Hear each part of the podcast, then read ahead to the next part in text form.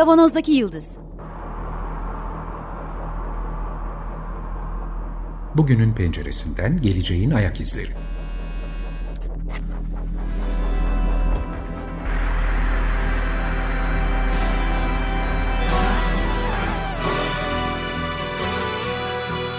Hazırlayan ve sunanlar İsmail Başöz, Haluk Levent, Mustafa Yılmazer ve Fethiye Erbil. Zorlu Holding Sürdürülebilirlik Platformu Akıllı Hayat 2030, herkes için daha yaşanabilir bir dünya diler.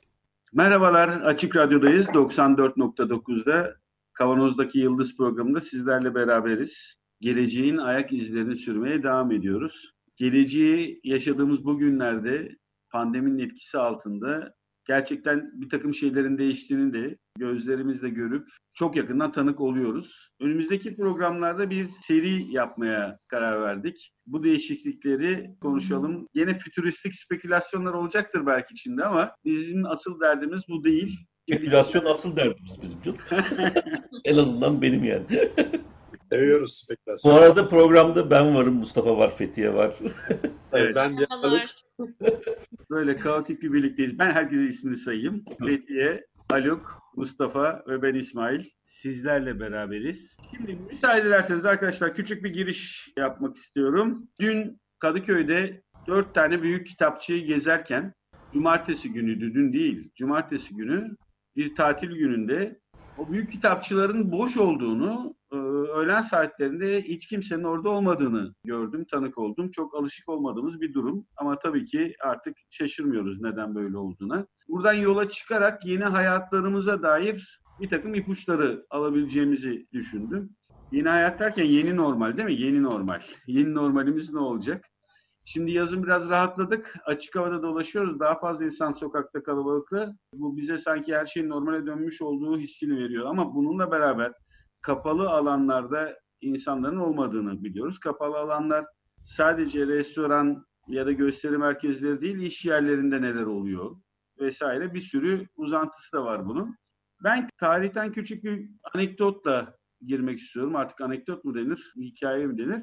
1918 İspanya gribi salgınından sonra malum Birinci Dünya Savaşı'nda cephede çok fazla asker ölünce, çok yüksek sayıda asker ölünce iş gücünde de ciddi bir gerileme, erkek iş gücünde de ciddi bir gerileme olduğuna dair bir takım yazılar okumuştum.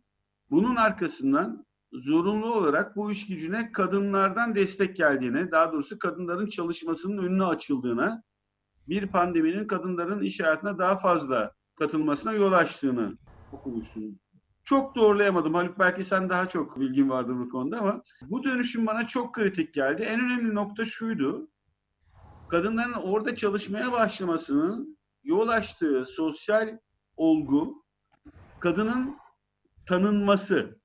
Kadının artık toplumda çalışan bir birey olarak tanınması, diplomatik olarak tanınmasını açıyor. Bu toplumda sosyal dönüşümde çok kritik bir nokta olduğunu düşünüyorum. Böyle büyük devrimlere, anında dönüşlere inanan bir e, yapıya sahip değilim. Ama bu sembolik olarak büyük bir olayın, büyük bir krizin ya da beklenmeyen büyük bir toplumsal olayın nasıl büyük dönüşümlere yol açabileceğinde önemli bir göstergesi olduğunu düşünüyorum ve yanılmıyorsam dünya tarihinde başka yoktur.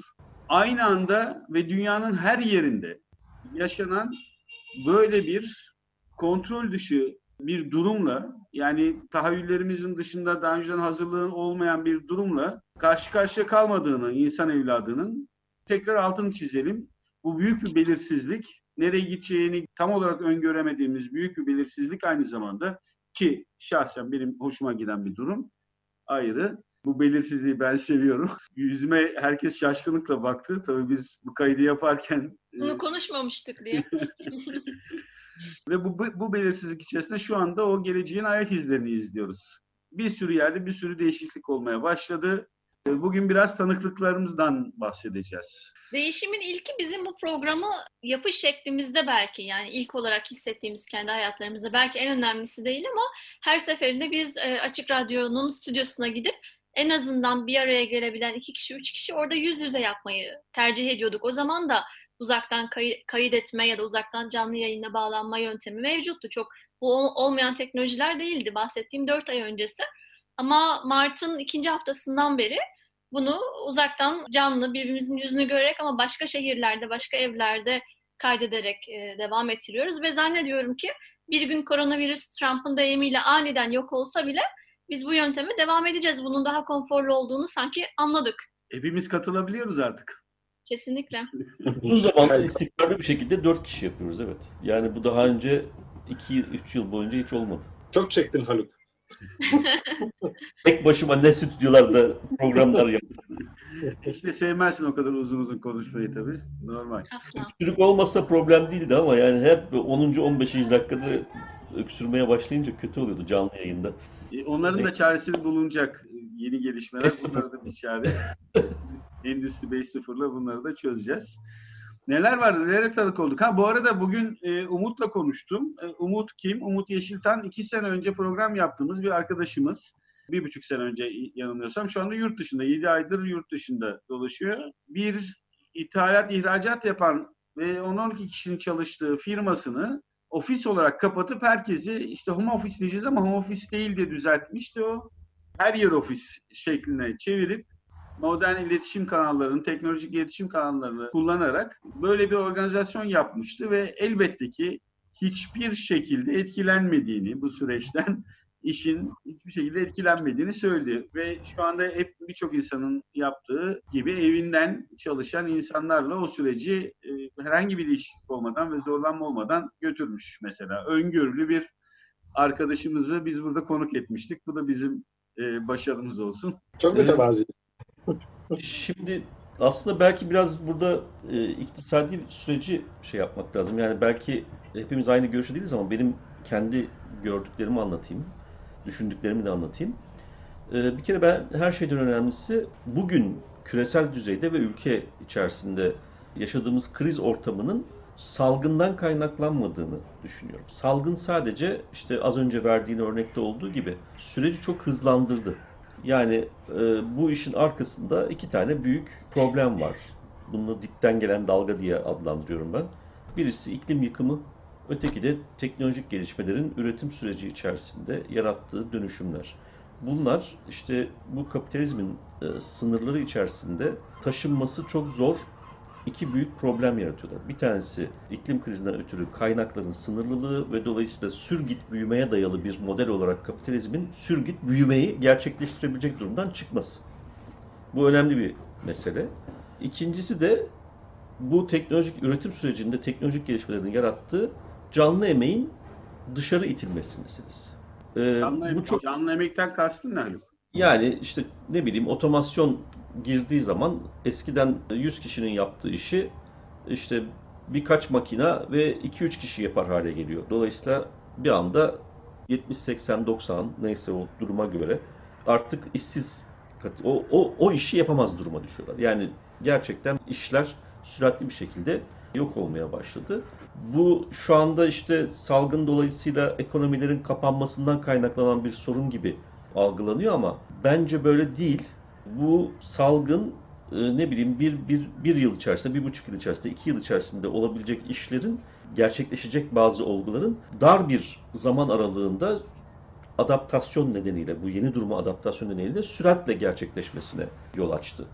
O yüzden de bu işsizliklerin işte birdenbire sıçraması, işsiz insanların sayısının çok artması, şu bu falan, e, yarın öbür gün ekonomiler normale tırnak içinde yani bir anda virüsün kaybolduğunu düşünsek ve normale döndüğümüzü düşünsek de bunların hepsi birden işin içine giremeyecekler. Tekrar bir iş sahibi olamayacaklar. Çünkü teknolojik yatırım yapmak zorunda kalacak bütün işletmeler. Bu yaptıkları yatırımları daha da geliştirmek zorunda kalacaklar. Bunun için de çok önemli motivasyonları var.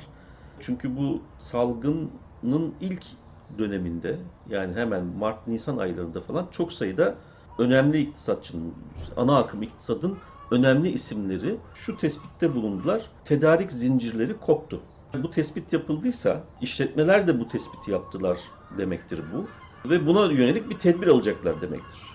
Tedarik zincirinin kopma nedeni uluslararası zincirin yani tedariğin uluslararası bir mesele olarak kurgulanmış olması. Dolayısıyla bunu artık daha böyle kontrol edilebilir, uluslararası nitelikten çıkartıp biraz daha kapalı bir ya da sınırlı bir alanda yapmaya çalışacaklar. Bu da otomasyonun büyük miktarda artması demek. Çünkü otomasyon ucuz iş gücünü özellikle devre dışı bırakacak. O yüzden ben e, önümüzdeki yakın dönemde iki ya da üç seçenekli bir durumla karşı karşıya kalacağımızı düşünüyorum. Zaten işte reset kapitalizm diye, bu kapitalizmi yeniden kurgulamak diye bir akım ya da bir bir bir dizi görüş de belirdi. İşte önümüzdeki yıl Davos'un konusu bu olacak. IMF Evet bu Davos'ta konuşulan şey. Normalde iktisatçı, komünist iktisatçıların konusu değil. Davos'ta gayet dünya zenginlerinin konusu. Bizim bizim şeyimiz daha farklı. Biz kapitalizm yıkıldıktan sonra bolluk toplumuna geçelim artık hazır. bunu, Yok ben Davos'u bunu Davos'u yeniden Davos'u- kurgulamak yerine diyoruz. Onlar da yeniden kurgulayarak devam edelim diyorlar. Şimdi mesele bundan ibaret yani. Peki. Ama Evet. bunun eşitsizlik üzerindeki mesele etkilerini falan da tartışırız ileriki programlarda. Evet. Ee, bugün- çok ciddi e, problemler var orada. Yani teknolojinin merkez olduğu problemler var. Bugün biraz teaser program yapıyoruz değil mi? Yani öyle mi? O yüzden burada durdum. Bak yemledim kendimi yani. Normalde en son videoda bir buçuk saat. Bir de. Önümüzdeki, önümüzdeki programlarda konuşacağımız başlıklarla ilgili biraz devam edeceğiz. Bu arada Haluk konuşmalarında ben provokasyon görüyorum ama kapanış, bu programın kapanış konuşmasına saklıyorum kendimi. Cevap vereceğim sonra. Yani bana bir daha söz hakkı vermemek için mi kapanışa Tabii, tabii. saklıyorsun? ben hani o Çok son basket, son basketi attım gittim. Bir daha da oynamam yapacağım. İşte reset kapitalizmin e, siyasi kavrayışı budur arkadaşlar. tam tam bu işte. Uzaklaşma. pratik yapan bir. Eğitimde çok fazla mesela İstanbul'da yüzlerce anaokulunun kapandığını öğrendik bu dönem içerisinde. Butik anaokullarının kapandığını öğrendik. Açıklama kapanması normal bütün okullar kapandı ama onlar kepenk kapattılar anlamında söylüyorsun. Evet. Hı hı. Evet. İşlet- işletme olarak kapandıklarından bahsediyoruz. Zaten Türkiye'de okul öncesi eğitim e, devletin üstlendiği bir eğitim değil biliyorsunuz. Devletin zorunlu kıldığı bir eğitim değil ve bu yüzden de ebeveynlere ücretsiz eğitim hakkı verdiği bir eğitim değil. Bazı e, devlet okullarının ana sınıfı var sadece. Çok %30 civarlarında. E, çoğunlukla özel anaokullarıyla, butik de diyebileceğimiz anaokulu, okul öncesi kurumlarla ilerliyordu. E, onların da epey önemli bir kısmı velilerin verdiği ücretle kendilerini sürdürebiliyorlar ve birkaç ay sonrasında çıkabiliyorlardı. Benim kardeşim de özel okulda çalışıyor, ilk öğretim lise kısmında. E, onlar online eğitime devam edebildi birçok özel okul. İlk öğretim ve lise düzeyinde eğitim verenler. Bu yüzden veliler de ödemelere devam etti, aylık ödemelerine. Ama okul öncesi kurumlarda çocuklarla, 3, 4, 5 yaşındaki çocuklarla uzaktan eğitimde yapabileceğiniz şeyler çok sınırlı. E, bir yandan da çocuklar için gerçekten o kadar iyi mi değil mi, o kadar uzun süre ekran karşısında olmak gibi sorular var. O yüzden eğitimden uzakta kaldılar haliyle öğretmenlerinden ve kurumlardan. Veliler de hem gelir kaybı yaşadıkları için hem de çocuklar okulda olmadığı için, eğitime de uzaktan devam edemediği için ya zorunda kaldılar, ücreti öde, ödeyemediler, ö- ödemeyi bırakmak zorunda kaldılar ya da Ya tercih ödememeyi etmediler. tercih ettiler. Evet, haklı anlaşılabilir sebepleri olanlar da var. Benim de e, arkadaşlarım var özel okul, e, küçük butik anaokulu işleten sahibi. Birkaç ay direnebildiler. Sonra kapatmak durumunda kaldılar. Çünkü önümüzdeki dönemi de göremiyorlar. Nasıl bir hazırlık yapacaklar, nasıl öğretmen alacaklar? Bu insanlara söz de veremiyorlar, sözleşmeler de yapamıyorlar. O yüzden okul öncesi dönemdeki yıkıcı bir boyutu bu ama ilk öğretim için, lise için, yüksek öğretim için, üniversite için de bambaşka çoğu olumsuz, bir kısmı olumlu etkileri de oldu. Bunu önümüzdeki programlarda herhalde ele alacağız ama kendi kişisel hayatınızdan, tanıklıklarınızdan bahsedin dedin ya İsmail. Ben Evet. en son Haziran'ın ortasında sanıyorum ders anlattım. Ben de 13 Mart'tan Haziran ortasına kadar e, günde 5 saat Zoom karşısında ders anlattım. Biliyorsunuz hazırlık sınıflarına giriyorum İngilizce dersine. O günden beri çok gerekli toplantılar haricinde Zoom'u açmadım. Zoom'u gördüğüm zaman bir baş dönmesi, bir mide bulanması başlıyor bende. Zoom e, yorgunluğu diye bir isim koydular buna. Program yap, bizim bu programı yaparken keyfin yerinde oluyor değil mi? Evet, Öyle tek o zaman seviyorum gerçekten. Hem öğretmenlere hem öğrencilere inanılmaz e, yorucu böyle. Çünkü hazır olmadığımız bir şeydi bizim de. Karşılıklı öğretenin de öğrenenin de. Çok e, yorucu ve çaba göstermemiz gereken, kendimizi hızlıca adapte etmemiz gereken bir süreçti. Onun yorgunluğunu yavaş yavaş üzerimizden atmaya çalışıyoruz. Önümüzdeki yılın ne olacağı belirsiz. Onun hazırlıkları var bir yandan da. Ama sanıyorum ö- bir sonraki programda bunu detaylıca ele alacağız. Evet, önümüzdeki hafta bunu konuşacağız. Ekleme yapayım ben de. E, Bu salı Güven Güzeldere Harvard'ın e, önümüzdeki dönem nasıl hareket edeceğini ayrıntılı olarak anlattı. İzlememiş olan varsa tavsiye ediyorum. Yüksek öğretimde ne gibi problemler nasıl çözülüyor, ne oluyor, ne bitiyor, kim yapabilir, kim yapamaz. Yani Harvard'ın yapabileceği şey bizim üniversite yapamaz mesela. Üç, açık bilinç programında Evet. salı günü, geçtiğimiz salı günü yayınlanan açık bilinç programında Güvende Güzeldere'nin bahsettiğini altını çizelim tekrar bunu. Demin sen Haluk tedarik zincirinden bahsettin, ekonomideki akıştan vesaire. Uluslararası ticaret demeyeyim ya da ticaret de tabii ki Mustafa ticaret de var tabii ki yaptığınız şeyde. Makineler de var. Oralarda ne oluyor? Nasıl bir pozisyon gelişiyor?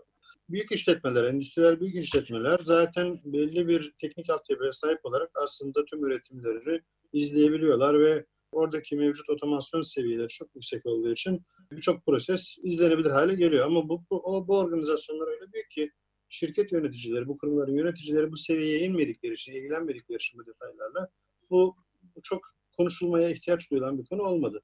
Ama daha küçük, daha orta ölçekli işletmelerde işte 50 kişinin çalıştığı, 30 kişinin çalıştığı ama üretim yapılan, işte bir gıda üretimi yapılan, örneğin bir paketlenmiş gıda üretimi yapılan bir yer. Böyle yerlerde veya makine üretip yurt dışına makine satmak isteyen insanların hayatlarında çok ciddi değişimler oldu.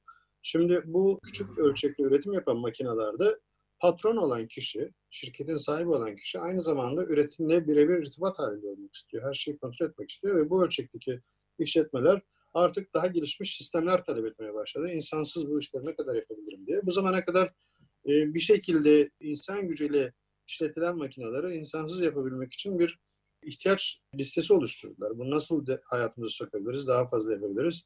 İşte servisi nasıl organize edebiliriz diye düşünmek için veya yemek e, organizasyonu nasıl yapacağız diye düşünmek için böyle yollara girdiler. Dolayısıyla Türkiye'de bence bütün dünyada küçük orta ölçekli işletmelerin hepsinde böyle bir sorun var. İşte en tipik olan yerler zaten malum işte böyle konfeksiyon atölyelerinden düşündü. İşte bir 30 kişilik bir sucuk fabrikası örneğin.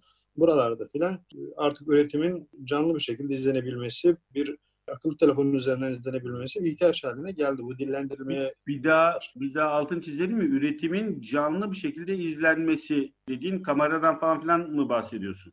Yok değil. Yani onlar zaten olan şeyler.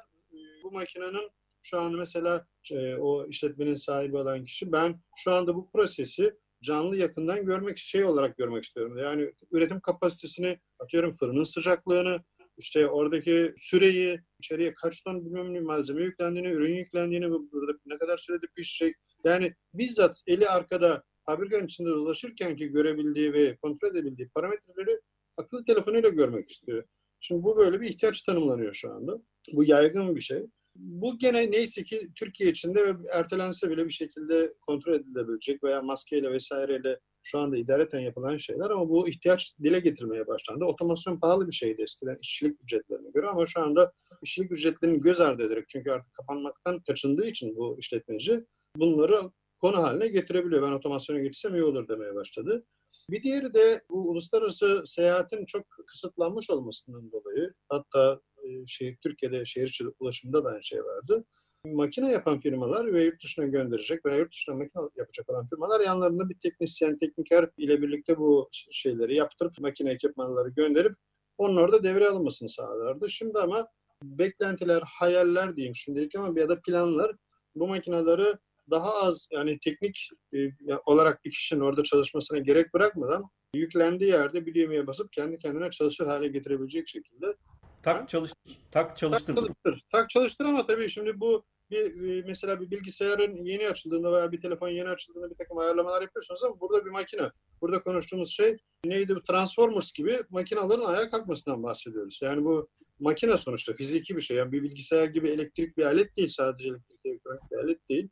O yüzden herhalde Transformer herkesin gözünün önüne gelen bir şey olsa gerek. Kendi kendini mi monte edecek misin? Yani yakın hani belki montajı değil ama bunları olabildiğince küçük şey hale getirip e, modüler hale getirip çok kolaylıkla takılabilir. Bir marifet el becerisi gerektirmeyen, özel bir bilgi gerektirmeyen hale getirmeye çalışıyorlar veya bitmiş monte edelim. İşte ondan sonra ekrandaki e, talimatları takip ederek bu makine çalışır hale gelebilsin. Oradaki bir kişi sırası sonraki, sonra sonra düğmelerine basarak bir takım aralarda da elle bir takım işler yapıp çalıştırabilsin mi diye bunları şey yapıyorlar. Şu anda e, konu haline getiriyorlar üreticiler ve aslında bir yeni bir iş alanı çıkıyor.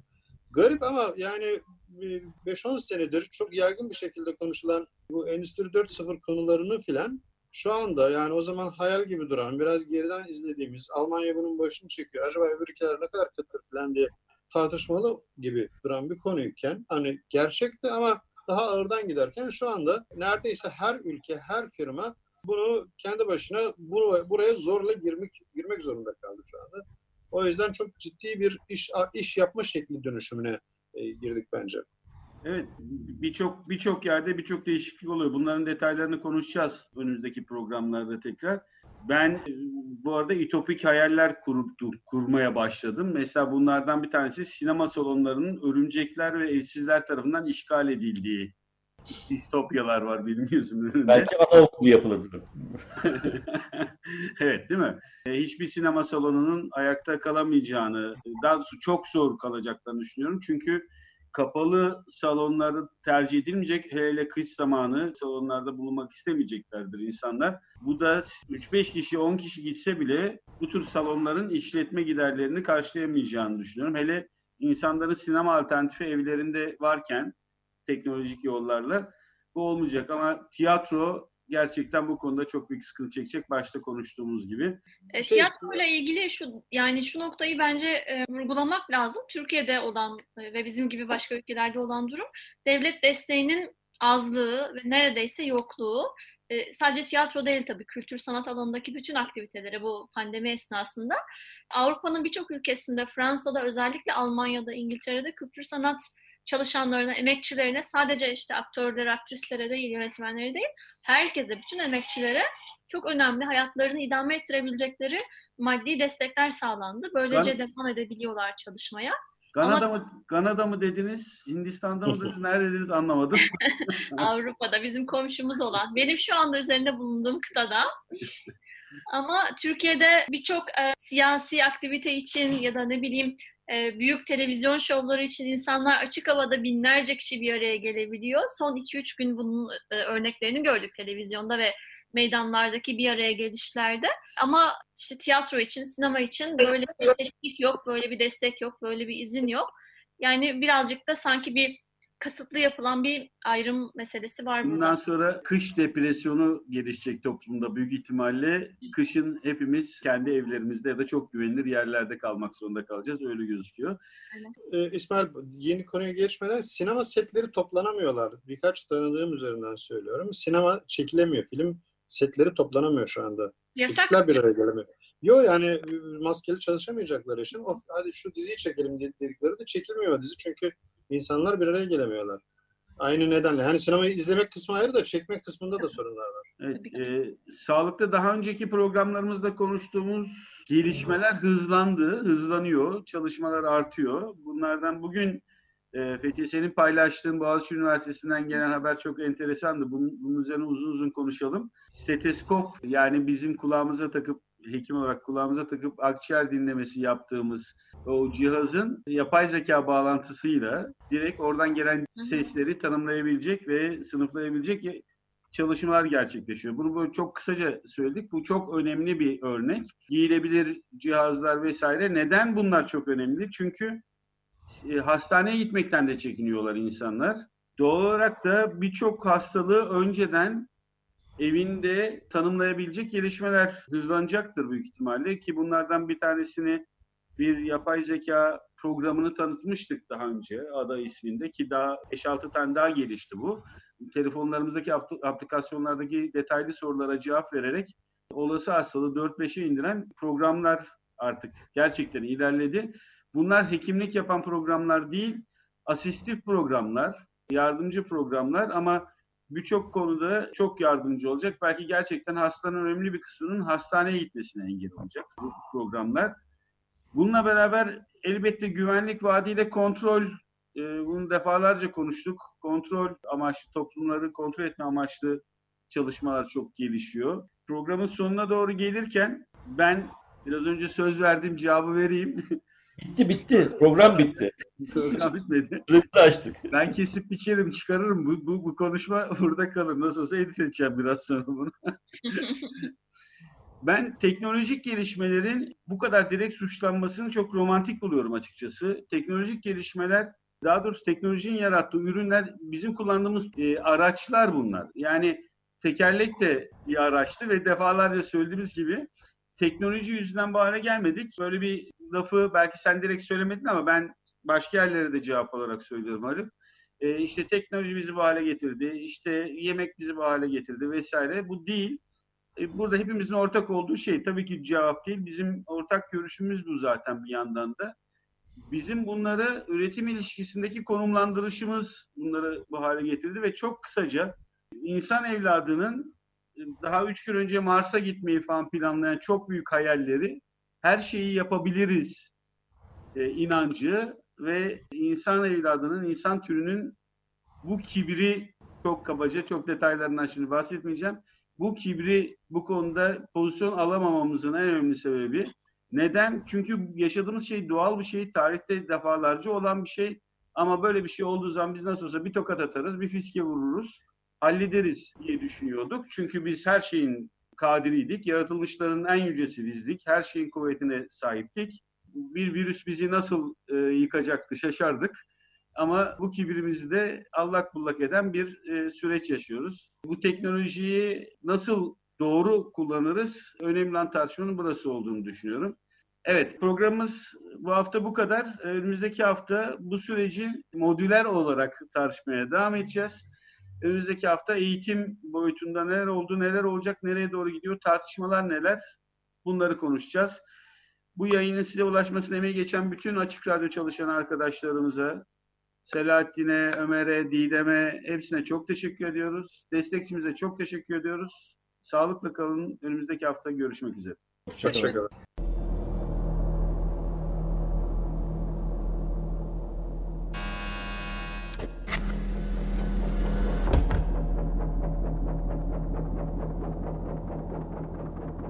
Kavanozdaki Yıldız Bugünün penceresinden geleceğin ayak izleri.